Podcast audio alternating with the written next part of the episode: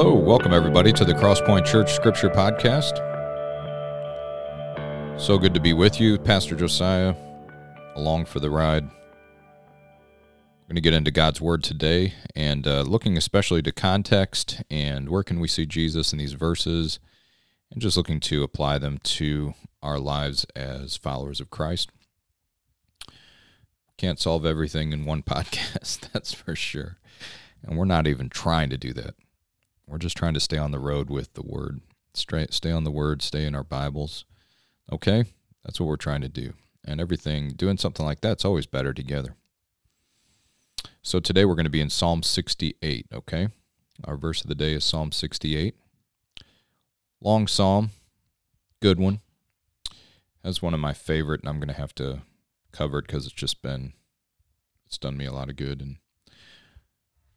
times of you feel some spiritual warfare going on in your life, or just, uh, you know, you just, something's around you or near you or in a situation that that's not right. There's a great uh, prayer here in Psalm 68, which I've used a lot. So we'll get to that. But right now we're going to be in Psalm 68, verse 5, okay? Psalm 68, verse 5. And it says, Father of the fatherless and protector of widows is God in his holy habitation. All right? So it's just a de- it's a declarative statement about God. It's telling you who he is or, t- or something about his character, okay? So it says, Father of the fatherless and protector of widows is God in his holy habitation. Now, being fatherless in our culture, I'm here in 21st century America. Uh, being fatherless in this culture, not knowing who your dad is, or having him not be in your life, or you know he died early, or you never knew him, or anything along those lines, is not good. It's really hard. Makes your life harder. It's sad leaves you with some emotional wounds that are hard to deal with and that we all need to get help with. So it's a big deal, but it was a big it wasn't even well, I don't know. I don't want to say it was a bigger one back then. I, how how would I know? But let's just say it was it's a big deal now and it was a big deal back then too. Okay? And then to be a widow. So you had a husband and now he's gone most you know widow usually is because they died your husband died that i can i think i can say that was as far as economically and having someone to like take care of you back then it was even worse it's bad now and i do i think it's okay to say it was worse then i don't know i'm getting myself in trouble here when i don't mean to here's what i'm trying to say the fatherless and the widow was a way that in the old testament you'll see it a lot it means to say the the most vulnerable people in our culture. Okay? I just need that's the only idea I'm trying to get across here. That to say that God is a father of the father, fatherless and a protector of widows means that God in his holy habitation habitation means where he lives. So where he lives in holiness, he is a father to the fatherless and a protector of widows. That's the bottom line. Uh, meaning that he is he takes it upon himself. It's a part of his character to be a protector of the most vulnerable in our culture. All right. So that's the point that's being made here, which is good news um, to so many of us. So many of us find ourselves in these positions. I know I do. Perhaps you do too. Maybe even in multiple ways. And what I love here, okay, it's being juxtaposed is the is a 50 cent word for it, but it's like being laid beside this idea of God in his holy habitation. So I don't know how you think of that, but to me, and I think the sense here is an all powerful God in his all holy habitation is like this powerful, unapproachable, unknowable, you know what I mean? Powerful type picture of God.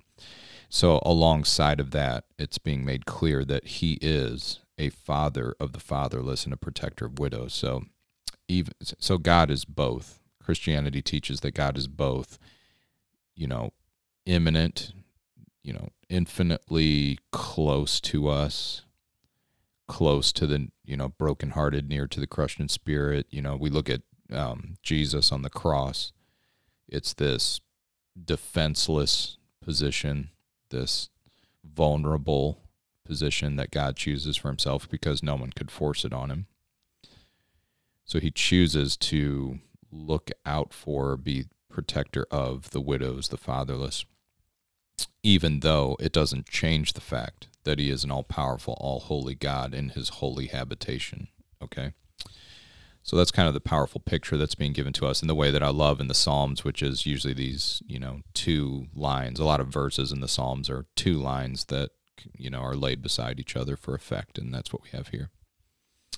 All right, now I know that um, context is going to be cool here, so it, I want to do two things with it. One, let's finish out. So let's go to verse six, which will be the end of this kind of collection here. So it's a little bit. They put a space in the ESV. There's a space before five and six form kind of a group. So this will be the end of that group. So he's a father of the fatherless, protector of widows is God in his holy habitation. Verse six: God settles the solitary in a home. He leads out the prisoners to prosperity but the rebellious dwell in a parched land. Okay. So notice that again, in a cool way, it talks about God's accessibility, his humility, his care, and compassion on people who need it. So God settles the solitary. That would be considered like this horrible thing. You're by yourself. You have no one. Solitary. He he takes those who are solitary and he settles them in a home and he leads out the prisoners, another place of vulnerability, of having fallen low and being left out by your culture. He leads out the prisoners to prosperity. Okay. And then, like, just like what happened in five, this is pretty cool. So, watch this. Just like what happened in five, holiness is addressed again, but in a different way. So, he's there for the vulnerable but never forget his holiness. But the rebellious dwell in a parched land. So those who want to go up against God, those who want to make themselves an enemy of God, they will find that he is holy, that they will dwell in a parched land. That's not a good place to be. It's like a place with no water. Okay? The rebellious will dwell in a parched land. So if you're vulnerable, you have a friend in God. Does that make sense? You'll find this all throughout the Bible. Totally cool. And uh, so you go to um, Jesus' Sermon on the Mount, and you'll find this. He hits it right off the bat. Blessed are the poor in spirit. You know, blessed are the peacemakers. Blessed are the meek, for they will inherit the earth. He kind of goes after this like, blessed are those who know you don't have it, because I am there for you.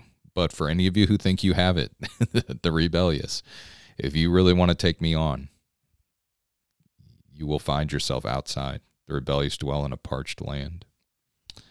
All right, so it's it's both, and what you'll find, I've found this in my own life, and maybe you have too, and then you definitely see it in our culture where you you'll find followers of God or just or just people in general, they want one or the other.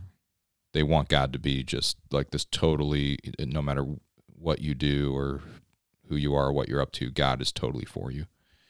Or you find this other way where it's like all people are going to hell. Everybody's bad. God hates everyone. He's holy, and maybe two people will ever see his face, you know, like that kind of thing. So, always trying to choose these extremes, whereas the Bible makes it clear who God is. He is totally available. So, like Jesus on the cross, like, here I am if you need me. But if you don't need me and you have to have your own way, then here is my infinite holiness. Okay, so it's both. Great scriptures here, guys. Thank you for being along for the ride. I was saying there's, I can't uh, let today's episode stop without pointing out my favorite scripture here, or one of my favorites for.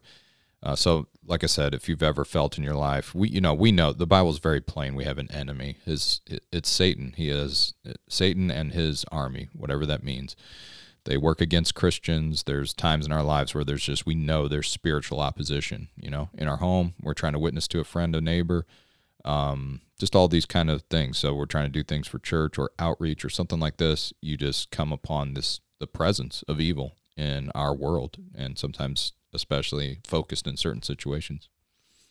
And so listen to this. This is um, Psalm 68, verse 1. It's a little separate from our episode today, but I just can't go past this without sharing it with you guys. So listen to what this says God shall arise, his enemies shall be scattered, and those who hate him shall flee before him. As smoke is driven away, so you shall drive them away. As wax melts before fire, so the wicked shall perish before God. But the righteous shall be glad, they shall exult before God, they shall be jubilant with joy. So, to, and then it goes on to our verses we read. So, to anyone out there, if you're if there's a presence of darkness in your life, and you're just man, what is this? Or you just sense that there's a presence of darkness somewhere when you're when you're trying to minister or go forward in God, or maybe you're a parent, you're like, man, there's just darkness. It's in my kid's life. It's in their room, something like that. Dude, get in there and with faith. There's no magic spells in the Christian life. So you know, there's no magic spells. You can't just say words and it'll do something. But if you if your trust is in God and you can just tell there's some darkness pressing against you, this to be read from your heart, and I'm talking about out loud, is great. God shall arise, his enemies shall be scattered, and those who hate him shall flee before him. As smoke is driven away, so you shall drive them away. As wax melts before fire, so the wicked shall perish before God. I mean, I'm I'm getting encouraged. I'm feeling some darkness backing off of me as I'm reading this. So um, I wanted all of you guys to just mark that. You know, Psalm 68 verses one through three is just great stuff for when you're praying spiritual warfare and stuff like this. But hear me again. I, I hate to be repetitive, but there's a lot of this stuff out there. This is not a magic spell. It will not work just because you say the words. You have to have Christ in your heart and the Spirit with you, okay? But with your sincere trust in God, these are great words for times of darkness in your life. All right, guys. So appreciate you being with me today. Great episode. Uh, ran over our time a little bit, but that's okay. All right. All right. Hope to see you next time.